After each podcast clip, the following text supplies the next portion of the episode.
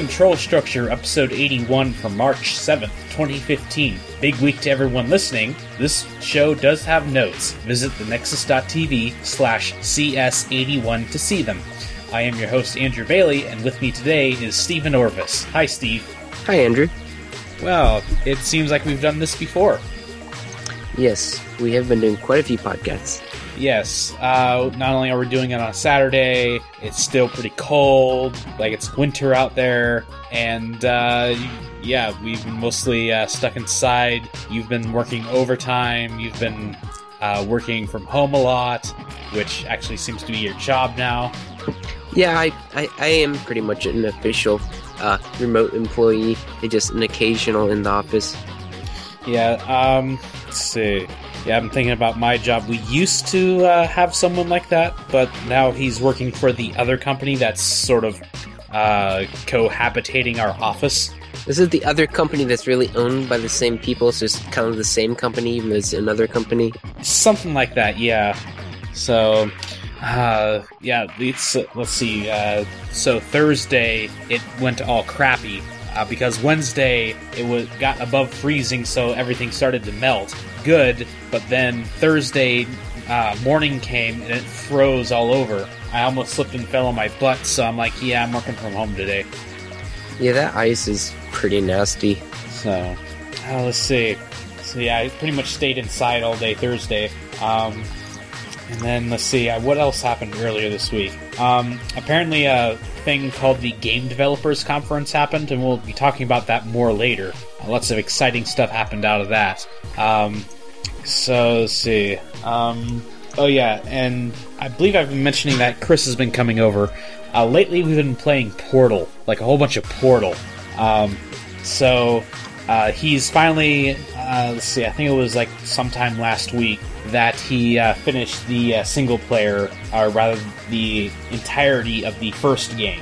And uh, he's played through probably a third of the single player of Portal two. So you guys playing co-op or just a single? Uh, in fact, uh, we have been playing co-op a little bit also. Um, so I went out and bought an Xbox three sixty controller, uh, wired, of course. Um... And with that, I can uh, play co-op on the same machine uh, of Portal two. And I've also hacked a little bit so that we can have, like, our own monitors, so it's not wow. split screen. That's impressive. I, I didn't know you could actually set it up and do co-op on the same screen on a P C. Well, uh, I believe it's by default. It's on one screen, but uh, you can uh, put it if you have multiple monitors, like one oh. view on each monitor. It's pretty cool.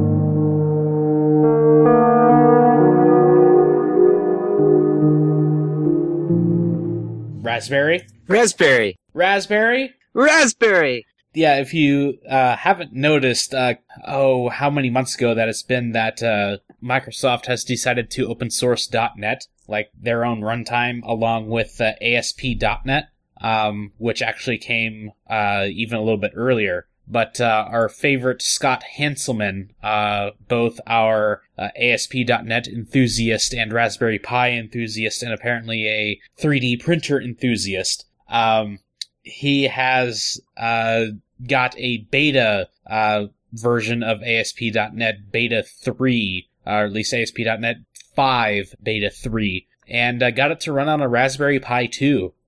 So, you know, pretty much details the steps. So, and, you know, of course, disclaimer, this is like pre-release software. One thing I noticed, it looked like he was actually using Mono developed down at the, to actually run the code. He wasn't u- making use of the open source .dot net. Is that, is that what he was doing? That's what it seemed like. Uh, I'm not sure, you know, because it's mostly command prompts and building things, uh, seems like. But, uh, yeah. It's great that, uh, you know... Some place in there I saw Mono. Uh, I think he, like, mentioned that somewhere. Like, you have to switch, uh, build Mono from source. slow and advanced yeah. and of questionable value. So, um, yeah, and I mentioned this during the Fringe, but, uh, you know, like I remember, uh, you know, that Java was originally supposed to be a sort of w- write once, run anywhere type of deal. But uh, it sort of, you know, wasn't exactly like that. Um, but then .dot net came along, and it was only for Windows. And, like, Microsoft really didn't care about running it anywhere else. And it's sort of interesting how it grew from that. That, you know, it wasn't a, hey, we're going to be everywhere. Uh, but Microsoft sort of, you know, got to that point. Yeah, Microsoft really, overall, I don't think they want people to be able to do running in other places, but I think it's their hands kind of forced in that they don't have any choice. People run Linux, and that's going to happen. But I think really the mobile phones is more so what's forcing them. People, a lot of people have the Android phones, and they just have to accept that a lot of people have Apples, and so that's the majority of the, the market. And so I think that more than anything may have pushed them to support more operating systems. Yep. Um, well, not just support more operating systems, like they decided to open source it all. So, you know, with that, you know, hey, I can fork you and go anywhere I want. Mm-hmm. Plus the whole thing of putting it up on GitHub just has a whole element to it that puts them in with the crowd of the, it, it distinguishes, distinguishes them, distinguishes them from doing it the Microsoft way versus being more open source, more free, more, it just, I don't know, it was a really nice touch of them putting it up on GitHub. Yeah, like, they, they realized that, you know, they're not selling a product, they're selling an ecosystem. Mm-hmm. So... Because there's other sites they could have put it on. They have, uh, I think, SourceForge. Yeah. Is that the one that's associated with them? And what, there's a CodePlex, too, I think? Oh, I think CodePlex is their own. SourceForge is, like, the old, crusty thing. Okay. That, so it's... That apparently, uh, you know, like, seven years ago, people were really wanting to get away from. So so there are other options that they could have used, but they chose GitHub, which I think was a good a good thing.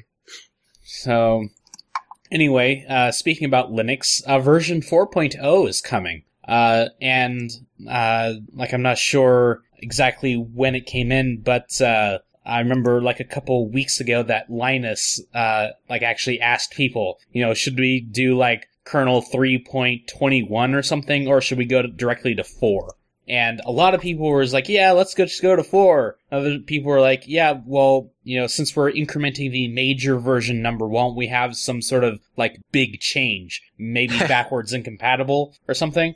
Uh, but uh, it looks like uh, Linux four point oh is coming out, and it's legit because it's coming with the ability to upgrade the kernel without rebooting. That this, is huge. Yes, this is called live patching. And that, that's... So it's like you you think of Windows. It's just always a constant thing with uh, Windows. You have to reboot reboot your computer every few weeks. You have to reboot it. And in the article, they had uh, mentioned how Linux servers can run for a long time. This means you could basically leave your Linux server up. You build it, you set it up, you turn it on, and you could never turn it off until the day it dies. Yeah, and. Uh... Or, like, you need some sort of hardware modification that requires yeah. booting, to, uh, shutting down. But I'm pretty sure that, you know, at least, like, high-end server hardware, uh, like, can can support hot-swapping C P Us and memory.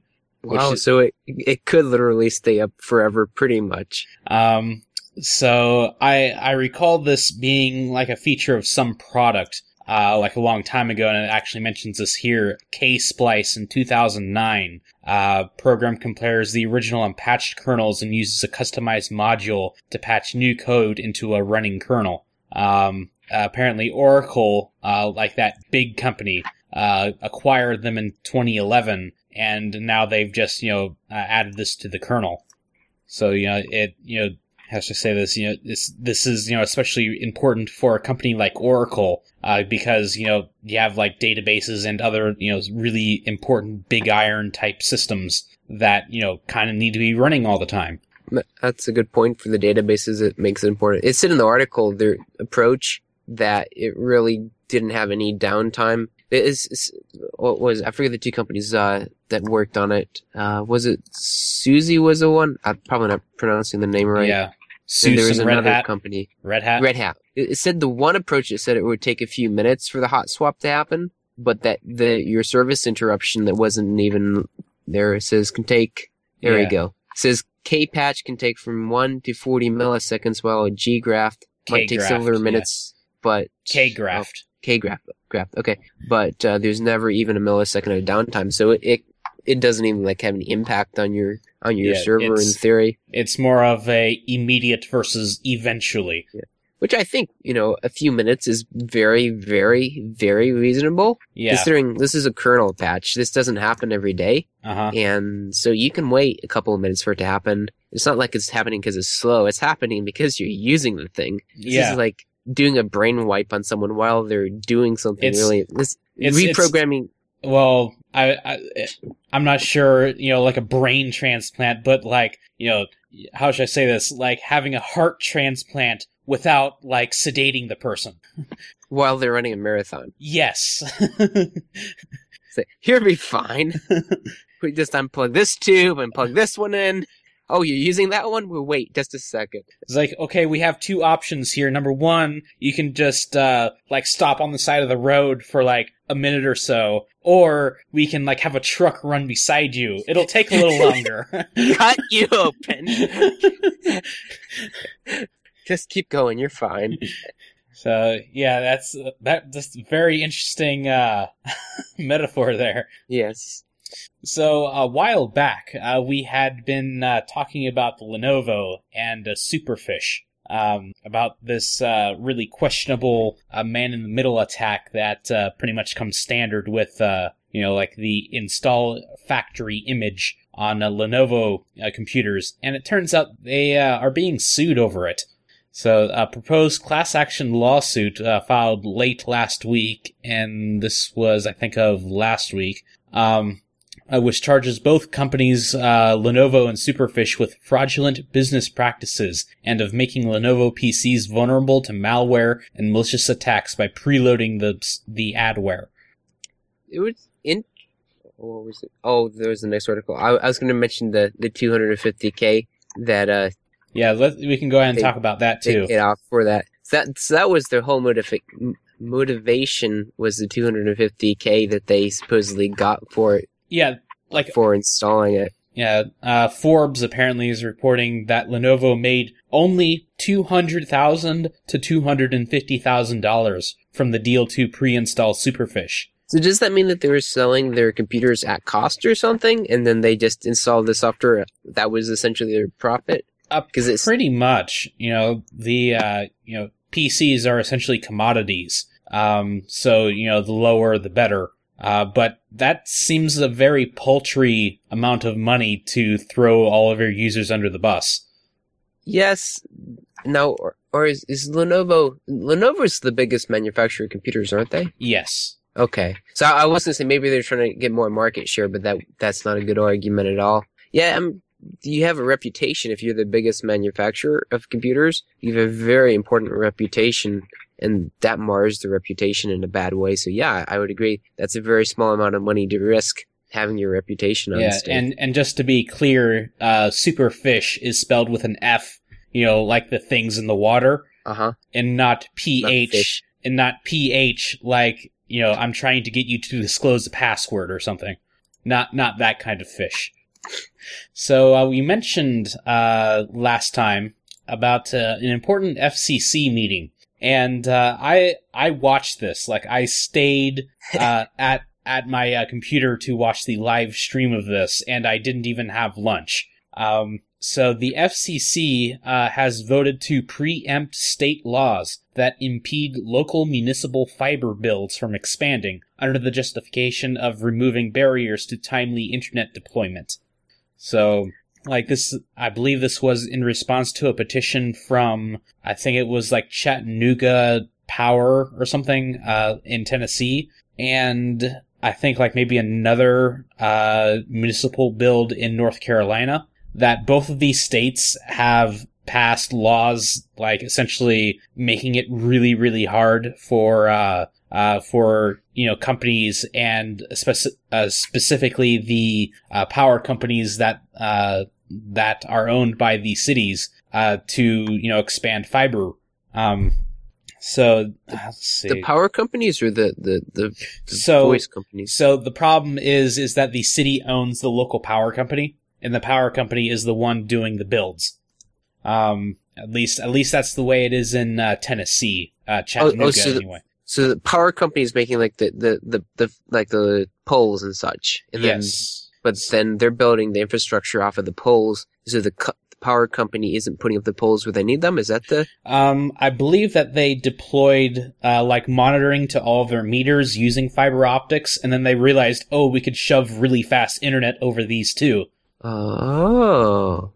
See, I've heard of that, the, the power over... Not power, the, uh, the the networking over your power line, and you can buy, like, home home networking things that you plug them into your wall, and then uh-huh. it, your home's networked then through your your electric lines. Yeah, that was, like, supposed to be the great big uh, promise, like, ten years ago, uh, at least, like, on a large scale, uh, but that didn't really work out. Wonder why it didn't. Um, I recall that there was, like, uh, it would cause interference with uh, ham radios. Oh, so, okay. Gotta and, keep those people happy. And I'm not sure if there is, like, some politics involved, uh, because, like, the, those said state laws were essentially written by A T and T and Time Warner. So, like, they're, they're like, hey, we wrote this law, um, let's, uh, you know, quote, bribe, or rather donate to the, uh, campaigns of, like, all these, you know, local congressmen, and, like, to have them introduce this bill. Essentially, they were just helping make the monopoly stay put by using the government to make it stay a monopoly. Yeah, pretty much. Um, so the other big thing is that Tom Wheeler, you know, the uh, chairman, Tom Wheeler, has proven that he is not a dingo. Uh, the F C C has reclassified Internet Service as Title two uh, under the justification that in- that the Internet is a telecommunications technology. So this is really sensible approach, you know, because, you know, the internet has, you know, effectively replaced a lot of the telephone uh, system, and, you know, even, you know, like broadcast T V as well. So it's, it's really sensible to, you know, treat this as what it's being used as. Yeah, I I, th- I think that is very fair, because it is, it's not just internet, it is everything, and it can be everything. Yes. Um, So, you know, this, you know, the internet is not a, you know, experimental thing anymore. It's, it's really critical infrastructure. You know, like, if the internet went down for, like, a few weeks in a place, you know, that would really impact the economy. So from a, a, a technical standpoint, what is this, this re- recra- classification from the F C C? What does this practically mean? It practically means that things stay the same as they are. Um, so the point of this was to enact rules, you know, essentially net neutrality rules, that, you know, anyone can t- connect to the network with anything that they want, and the network has to treat their data the same as everyone else's. So under this, can, like, say, Netflix not have to pay pay their bribe, bribe anymore and still get their uh, in, uh, bandwidth in, they need? In theory. Uh, but Netflix would have to file a petition with the F C C in order for them to look at it. Um, so, you know, that, that was my, uh, next note there. You know, I noticed that the biggest voices against this were the companies that have been caught tampering with internet traffic in the past. Uh, for instance, Comcast back in like two thousand eight or so, uh, was caught, uh, like slowing down BitTorrent traffic. Um, then it was just a couple months ago that Verizon was, uh, caught inserting some extra H T T P header in, I think, mobile web, uh, mobile web requests. So. It was doing what? So, like, eight, he, it was inserting some sort of H T T P header. Uh-huh. In, like, every web request that came across their uh, mobile network. And this was, like, supposedly, uh, like, uh, like an advertising or tracking cookie or thing, something. Interesting. And, you know, Verizon claimed that users could opt out, uh, like, on their website, but it still inserted the header anyway. Ha. Probably because they figured no one's going to actually find the opt-out for it and know how to test it. So, you know, thereby, you know, actually tracking someone, you know, across the network. Um, let's see. And I'm not sure, um, you know, A T and T is just plain evil. Um, And then I'm not sure if Time Warner has been caught doing anything. They probably have. I just can't remember it. Um, so, like, I guess, like what these companies, what the big companies are really, uh, you know, like crying about is that they cannot do this anymore. They have to leave the traffic well enough alone, um, which is a very good thing that they have to leave it alone. You know, yeah, it's it's it's going to become more and more important that the traffic's not limited because there's, you know, YouTube's big already and Netflix is big already, but there's going to be a lot more services. I'd, I'd actually argue that Netflix is bigger than YouTube, at least in terms of traffic. Probably, because your Netflix is going to be more high quality video. I think you're probably right on that one. Yeah. Uh, plus, you know, everyone's complaining that uh, uh, YouTube is slow. This is true. That's a really good point with YouTube being slow. Maybe that was... I wonder if uh, YouTube has had to do any... Google has had to do any deals like they did with Netflix, slash if they've been asked to and they said, we don't care, and if uh, that's why it's more slow. Um, not that I'm aware of, uh, but I recall, I believe it was like the C E O of A T and T like back ten years ago or so, like he was like complaining that Google essentially got a free ride on his network. You know, like, hmm. you know, they have to pay us because we are carrying their traffic. It's like, well... That would be true if you were actually, you know, if Google was your customer. Thing is, Google is not your customer. You peer with, you know, people who, you know, service Google. You know, you know, Google pays someone to take their traffic, and then they forget about it. You know, that's like how the internet works. And somehow, like the deals or so, you know, one con- network connects to another, connects to another, connects to you. You know. You know, and again, your customers are paying you to transfer traffic to and from them too. So, yeah, you know, it's it, it still is a two-way thing. Like you said, both both ends have to have an I S P, and both ends are paying for it. It's yeah. the inner tube parts that yeah. And this is this is what really irks me about Netflix. You know, like Comcast, A T and T, and Verizon. You know, Com uh, you know, Netflix is not their customer, so. You know, they should not be charging Netflix anything. Yeah, I, I agree, because from the user's point of view that's using Netflix, if if I have Netflix and I have Comcast, I am paying Comcast X number of dollars a month for that much speed down. And so if the Netflix server can give me that much speed down, I better get that much speed down from Netflix. Exactly. Uh, anyways, uh, let's uh, move on a little bit here t- into web browsers. Uh, specifically Internet Explorer, or rather not the successor to Internet Explorer, uh, you know, whatever is coming in Windows ten. Uh, apparently Microsoft is working on some A S M dot J S optimizations, uh, to come to Windows ten. And this is not just the browser specifically, because like Microsoft is working on some sort of platform or A P I that allows like native web apps to run on Windows uh, outside of a browser. So, you know, having a really nice uh, JavaScript engine, you know, really helps with that. So it's like a native JavaScript engine. Yeah. Um, hmm. So like A S M dot J S is uh, was originally started by Mozilla, I think a little over a year ago. That, you know, is essentially like some sort of pre-compiler optimization uh, for JavaScript. So, like, I'm not sure how familiar with you are with JavaScript, but it only has a single number type. So that could be a floating point, that could be an integer or whatever. So, like, there's some optimizations in the syntax that tells the uh, that tells the JavaScript interpreter that, you know, essentially says that this is an integer or this is a floating point number or whatever. Like little hints like that. So, so the programmer puts that the syntax hints in, or that's the compiler figures it out that it should be an integer?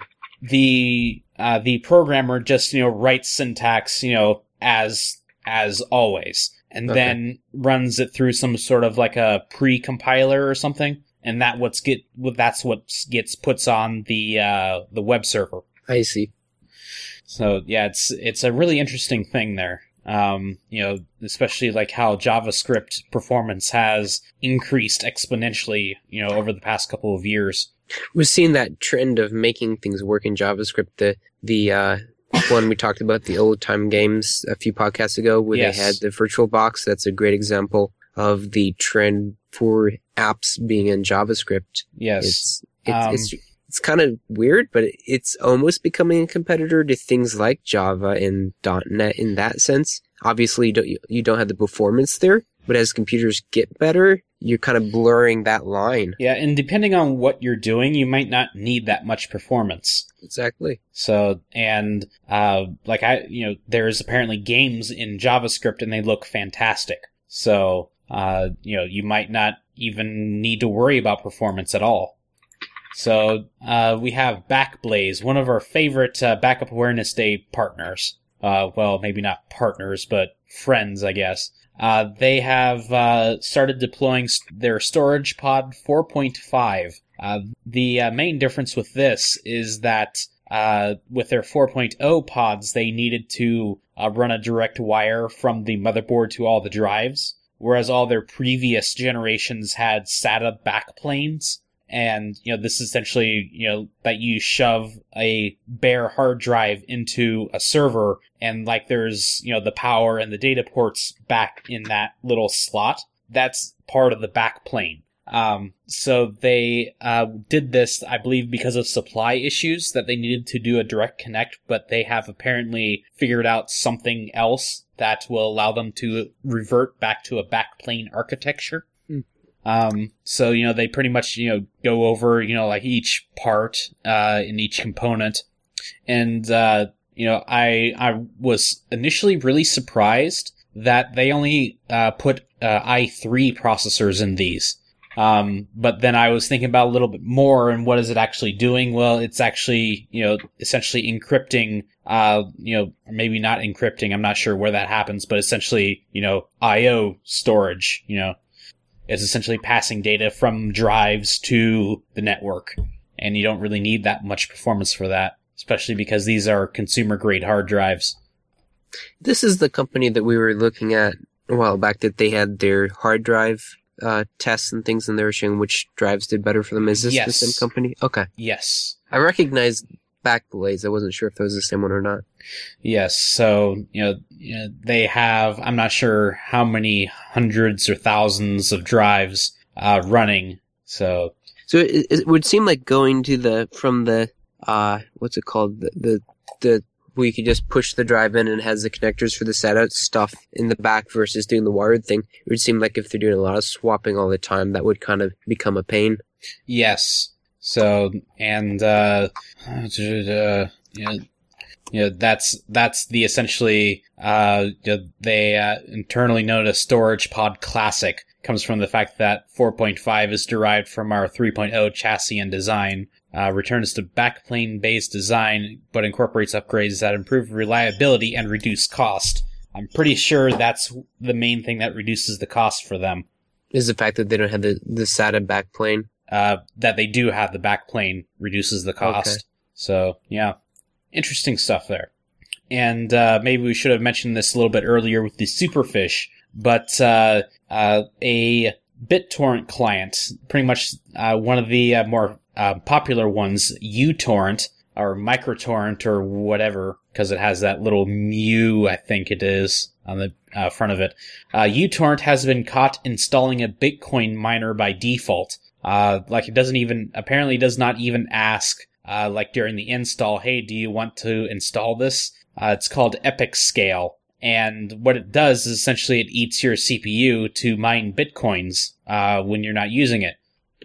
So this was really kind of a, a, a sneaky thing for them to do. It seemed like from the forum, people just noticed that their computer was using a lot more processing power and stuff, and they just kind of snuck it in.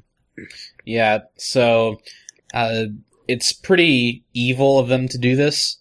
Uh, you know, not only, you know, does it not say, hey, we're installing this, but it actually mines bitcoins that do not mm-hmm. go to the user. And it's even on the C P U, which is really inefficient.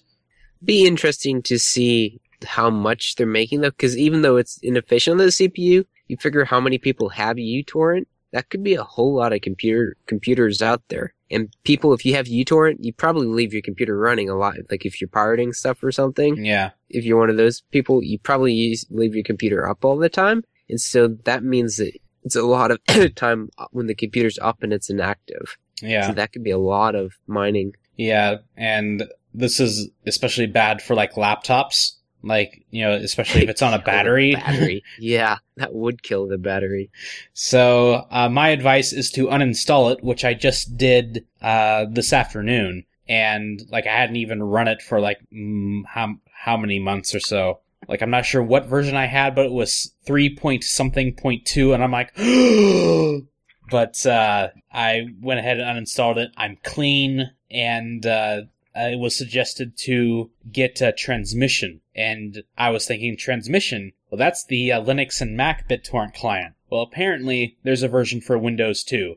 And uh, so I just installed that, and I noticed that it does not create a start menu shortcut. So you might need to work around that a little bit.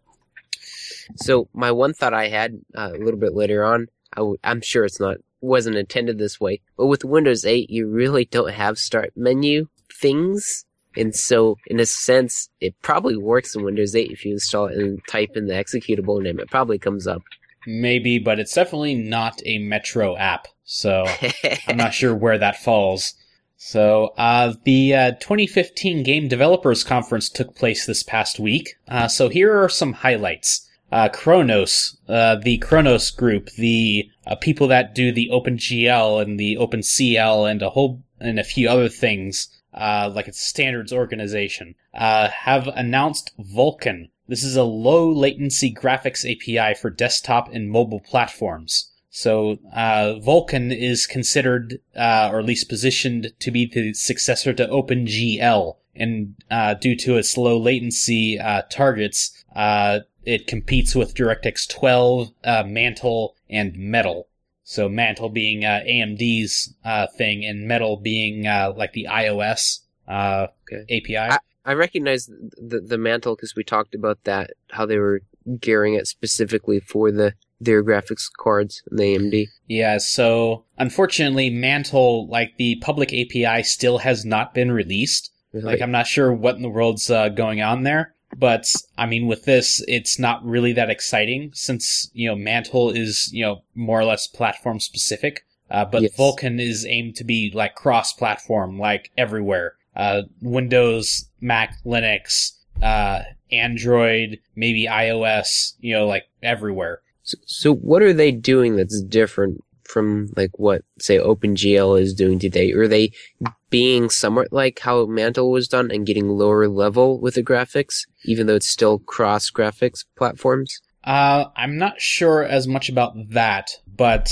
uh, you know, like my advice is don't hold your breath because this has happened before. Uh, I remember, uh, I'm not sure, like maybe, again, ten years ago, when OpenGL three was proposed and called Long's Peak, and it was still under development, and it was planned to be a, a backwards incompatible thing, but it eventually came out as a mere evolution uh, with no big breaks. Uh, but perhaps by calling it by calling it and doing something completely different from OpenGL, this might provide the necessary break for, you know, like something really good to come along. Um, I also remember uh, like OpenGL E S two. Uh, and that eventually morphed into WebGL, or at least WebGL was based on that. And it really cleans up the A P I, like, really a lot. Um, you know, it does a lot of sensible things, uh, but, uh, but unfortunately that was not the, uh, proper thing, you know, like going forward. Uh, but now since this is completely new, you know, like there's, like, none of that old legacy baggage aimed to, uh, come along with this. It's just supposed to be fast. That is one thing, if you don't have the legacy background to it, if they do want it to be fast, that could be a good way to achieve it, if it's just kind of like wiping out the old stuff, even though it's going to be a lot of work for them. So, you know, unfortunately, this is like still in uh, beta, so like uh, apparently uh, drivers and applications do exist, and I believe that they were demoed at G D C.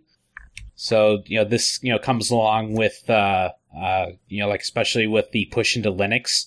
So, you know, the uh, the support, the demand rather for, you know, high performance A P Is that go across platforms is, you know, really evident now.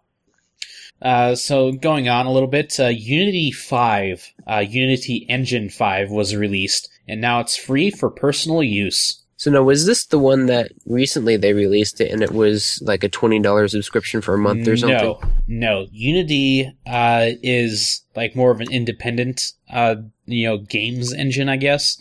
Okay. Um, you know, it was like sort of like the first to uh, go to the bottom of the barrel and commoditized uh, like game engines. So this was like sort of a precursor to that, I guess. So, and, you know, from the stuff I've seen in Unity, it's not bad. You know, it's it's really easy to get going, apparently. It's very user-friendly. So, uh, speaking of that, uh, one other thing, uh, Unreal. Unreal four point seven was recently released, and now it has pretty foli- prettier foliage and export to WebGL. Uh, so, like, there's a whole bunch of, uh, not only, uh, you know, instanced rendering, um, like it optimized, like, a whole bunch of foliage on, like, a huge landscape, uh, but it also, uh, uh, how should I say, improved the lighting on foliage and, uh, you know, goes over, like, a whole bunch of, you know, editor improvements, and, uh, you can also export to, uh, WebGL also. Uh, but that's not the most important thing that happened with uh, Unreal Engine four. Oh, no. So uh, this is what you remembered, uh, that they released it for like twenty bucks a month or something.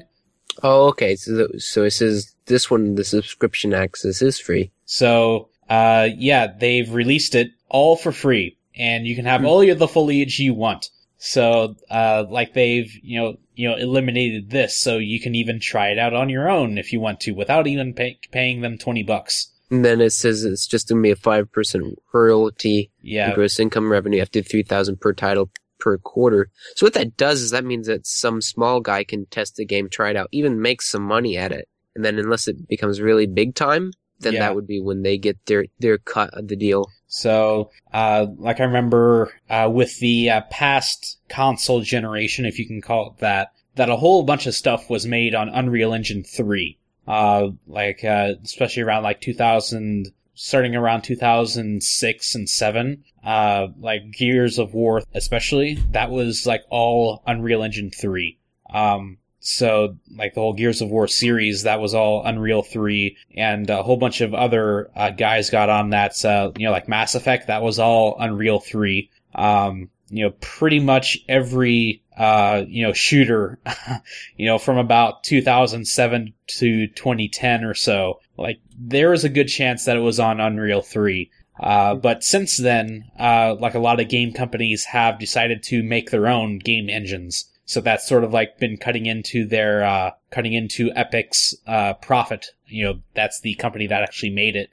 Uh, so they decided to improve it a little bit and make it available on completely redonkulous terms. So, so I, I wonder though, looking at the big picture of big companies, what the deal was prior to it. For a big company, I don't care if I have to spend a couple hundred dollars or a thousand dollars even per user to get something. What I care about is probably that five percent royalty. Yeah. I don't know what their previous fee was, but that still could be quite a bit. So yeah, they may be catering more towards the small companies, perhaps, and you still may get big companies building their own engines if they're able to do that. Right. Um, so I believe the the reason that uh, like everyone started using Unreal three was because they had apparently reasonable terms for like colleges or something. Uh-huh. So, like, now, like, they've pretty much commoditized it all. And, not to be left out, Valve has announced that the Source Engine two will be free. Uh, and apparently it's uh, just finishing up development. Along, and they've announced a whole bunch of other hardware goodies, like a V R headset and Link, uh, which is a streaming client console.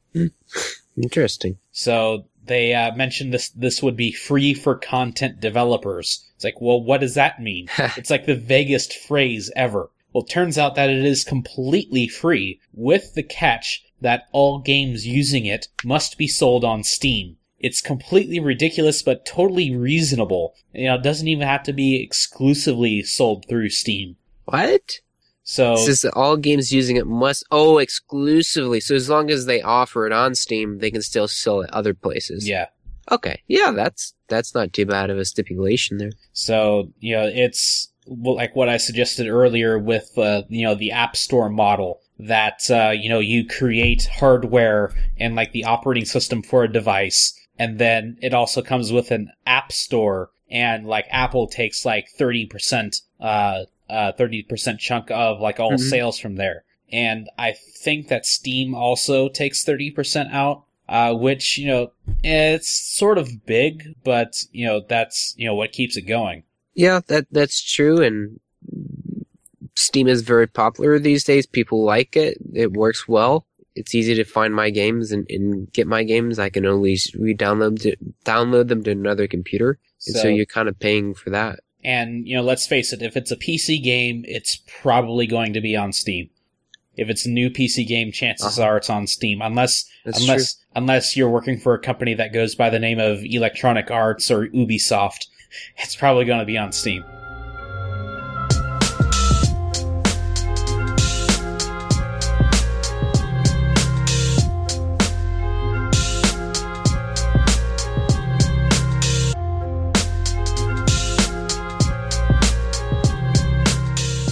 Okay, so let's go to appreciate a little bit. Uh, PuTTY.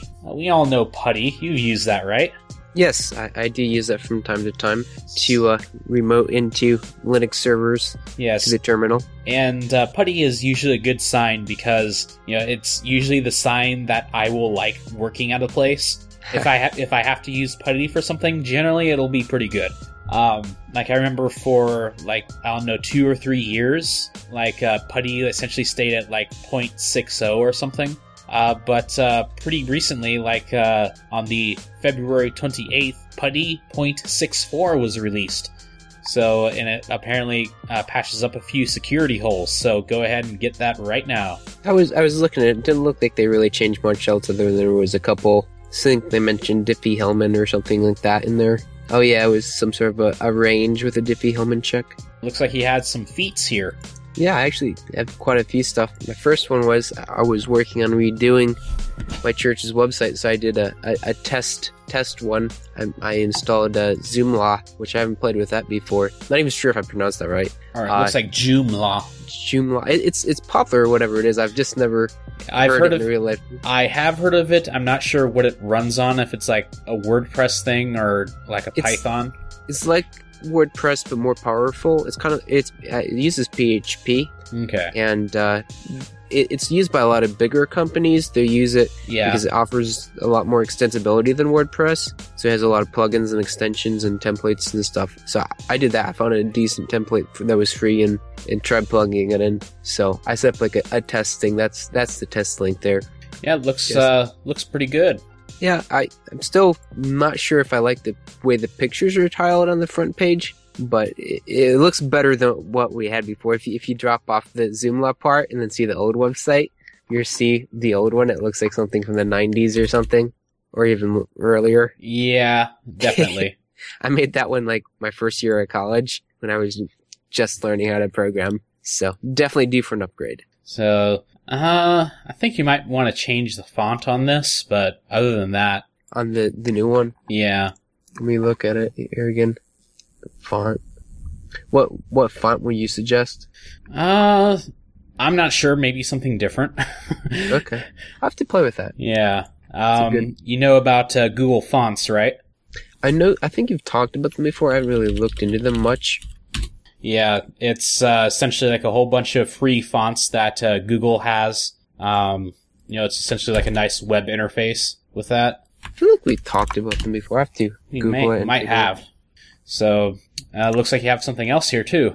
Ah, yes. I've also been working on my, my muzzleloader build. It's a kit gun that I bought mm, years back. This was before I was even in college. I bought it. I had some incomplete pieces on it. And so recently, now that I actually have a job and some more money, I, I decided to buy the one of the missing pieces, which was the lock on it, the side lock on it. It's a flint lock. And so I, I bought that and started inletting it. So that's been my project lately. I've been working on that. Lots of fun. Cool. So yeah, it's uh, pretty nice when, when you come back to something. Uh, like, for instance, just in the past couple of days, I've gone back to uh, play an old game that I stopped playing for some reason. Uh-huh.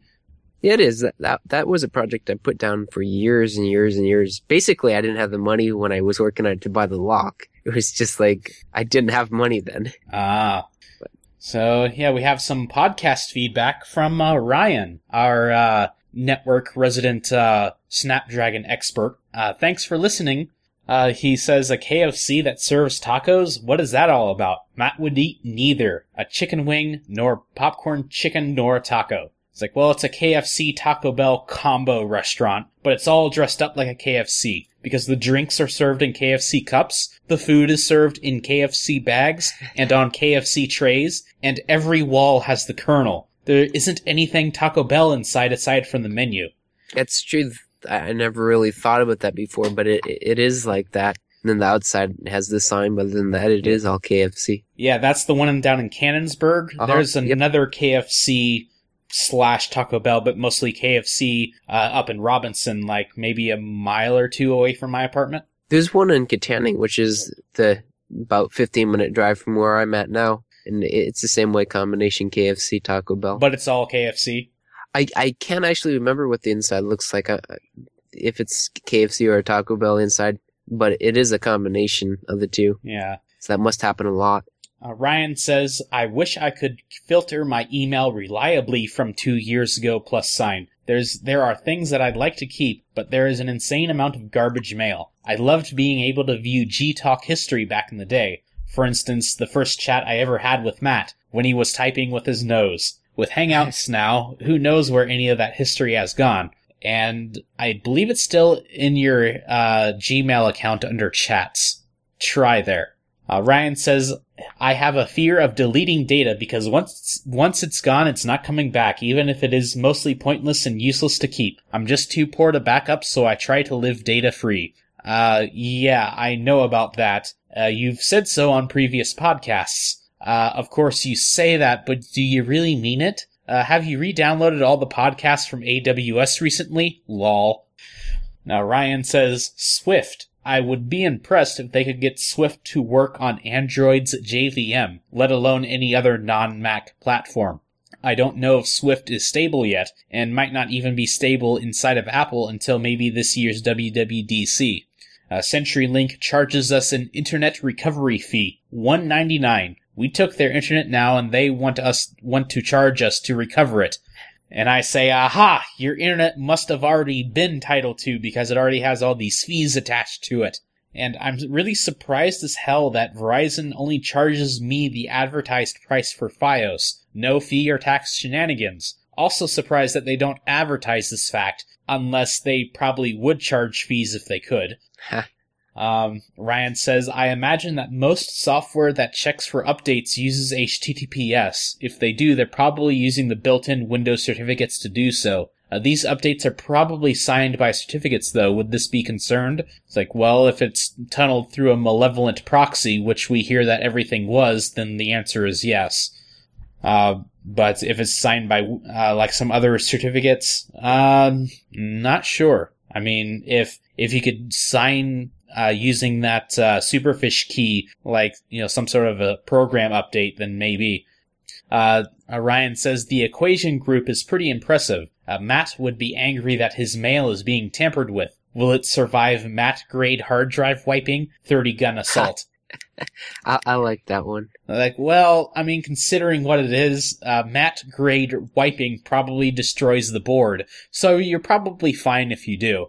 Uh, Ryan says that Stuxnet traveled on the flash drives of people. Can you imagine how subtle an attack that is? You've just designed something physically complex, a nuclear purifier slash something, and then designed something software complex, uh, the program that controls it, and then what? five K of invisible insanity comes out of nowhere and destroys everything you've worked on for two years? Uh, plunk.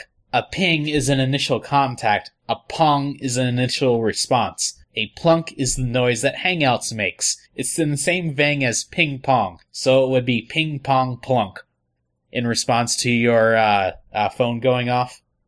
I, I, I forget. It's been a while since we did that podcast. Yeah, yeah. so uh, Ryan would like to remind us that Steam is spyware. The chilling effects of Steam's closure would be worse than losing accessibility to the games you already own.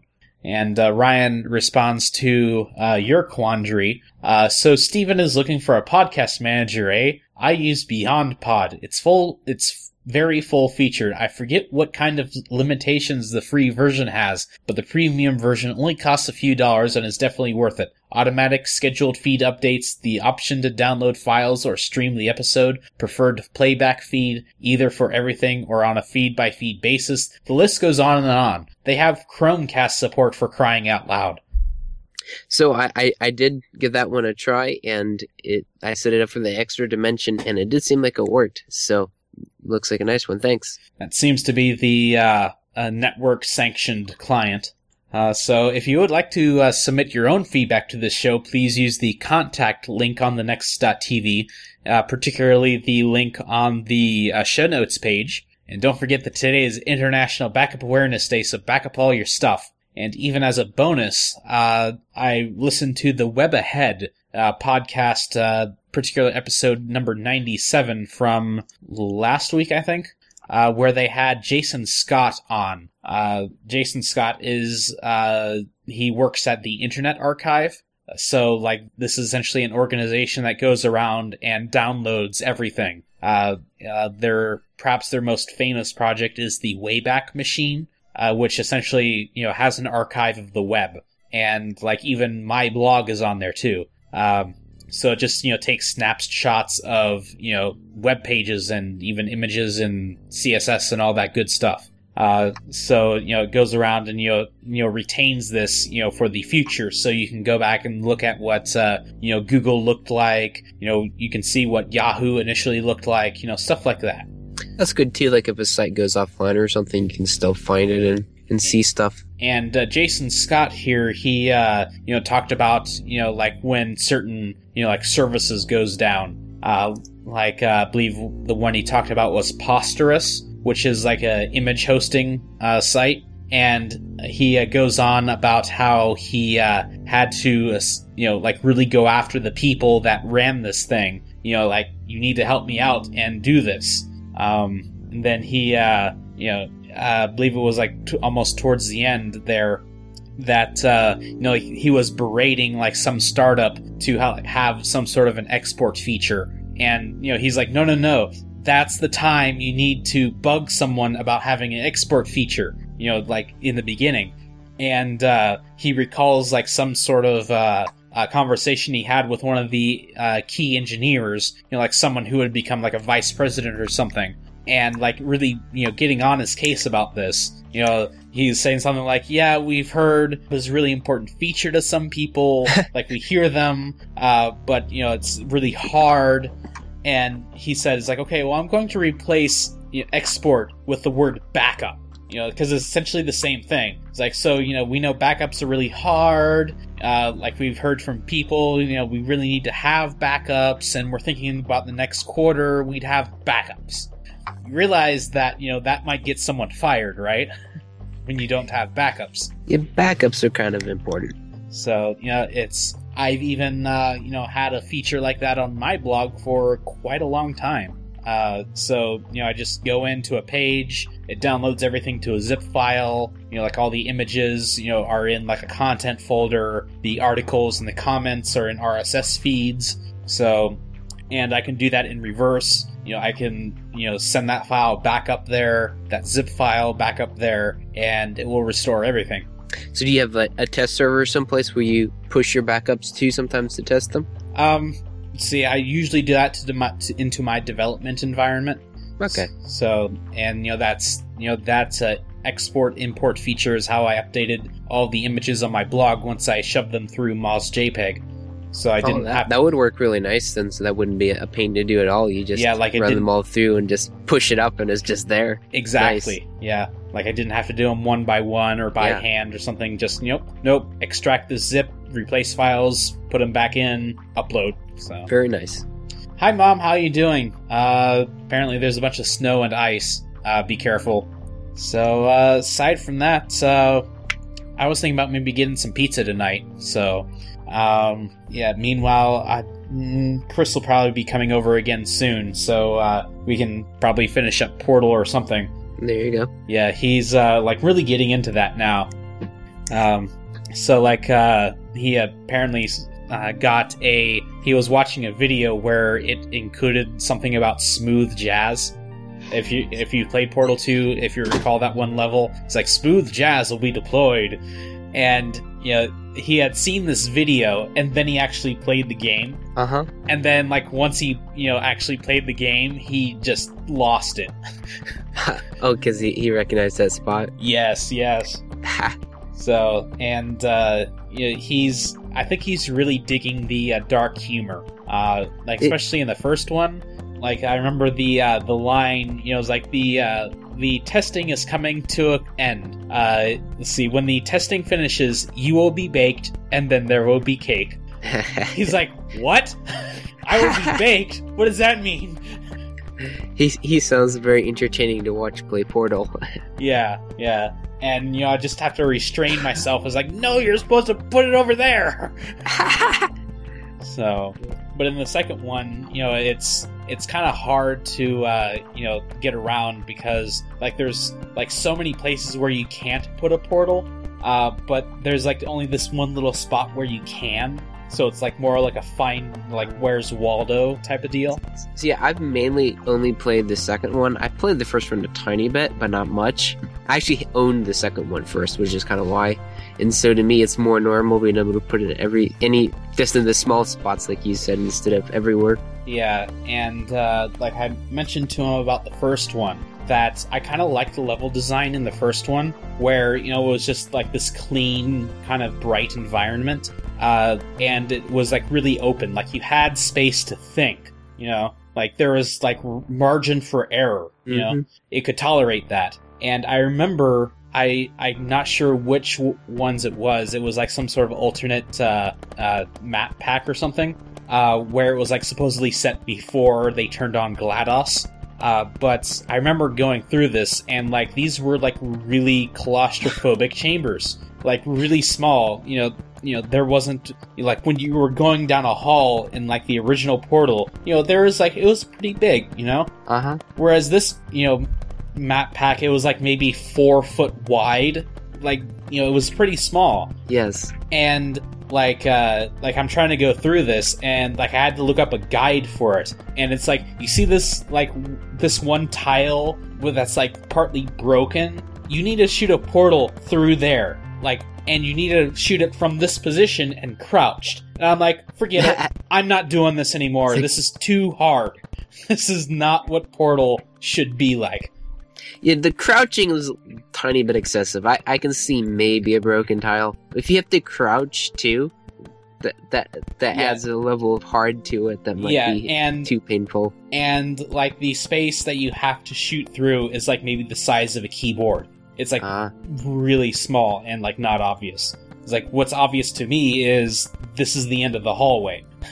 So. Yeah, anyways, uh, Portal is good. Uh, Portal two is also pretty good, and uh, I fully recommend them. Um, except for Portal two, the uh, additional characters, I really hate Wheatley. I'm just gonna say it. I hate him. You know, like I'm just trying to figure out this this you know room here, and he goes blah blah blah. It's like, oh, I'm so British, and I'm such a retard, and like we need to take over. It's like, yeah, shut up. Like I'm trying to think here. I think that's the intention of that character is to be annoying. So, but uh, apparently a lot of people like him for some reason. I can't for the life of me figure out why. I don't know. Uh, anyways, I believe I will stop my ranting about that. Uh, any uh, plans on your side? Well, I've got to go eat supper here soon, just as your you said your your pizza. So pretty much that's it. Maybe uh, next week I'll work on my gun some more. Yeah, you are gonna be down here pretty soon? I'm thinking next Friday should be a time when I'm gonna be down. Don't know Whoa. for sure yet, but I think cool. so. Yeah, so maybe we can do something then. Yeah, we uh, ended up not doing anything because of uh, Chris being sick. So, all right. So I guess we'll talk or see you later somewhere. Okay. Bye. Have a good one.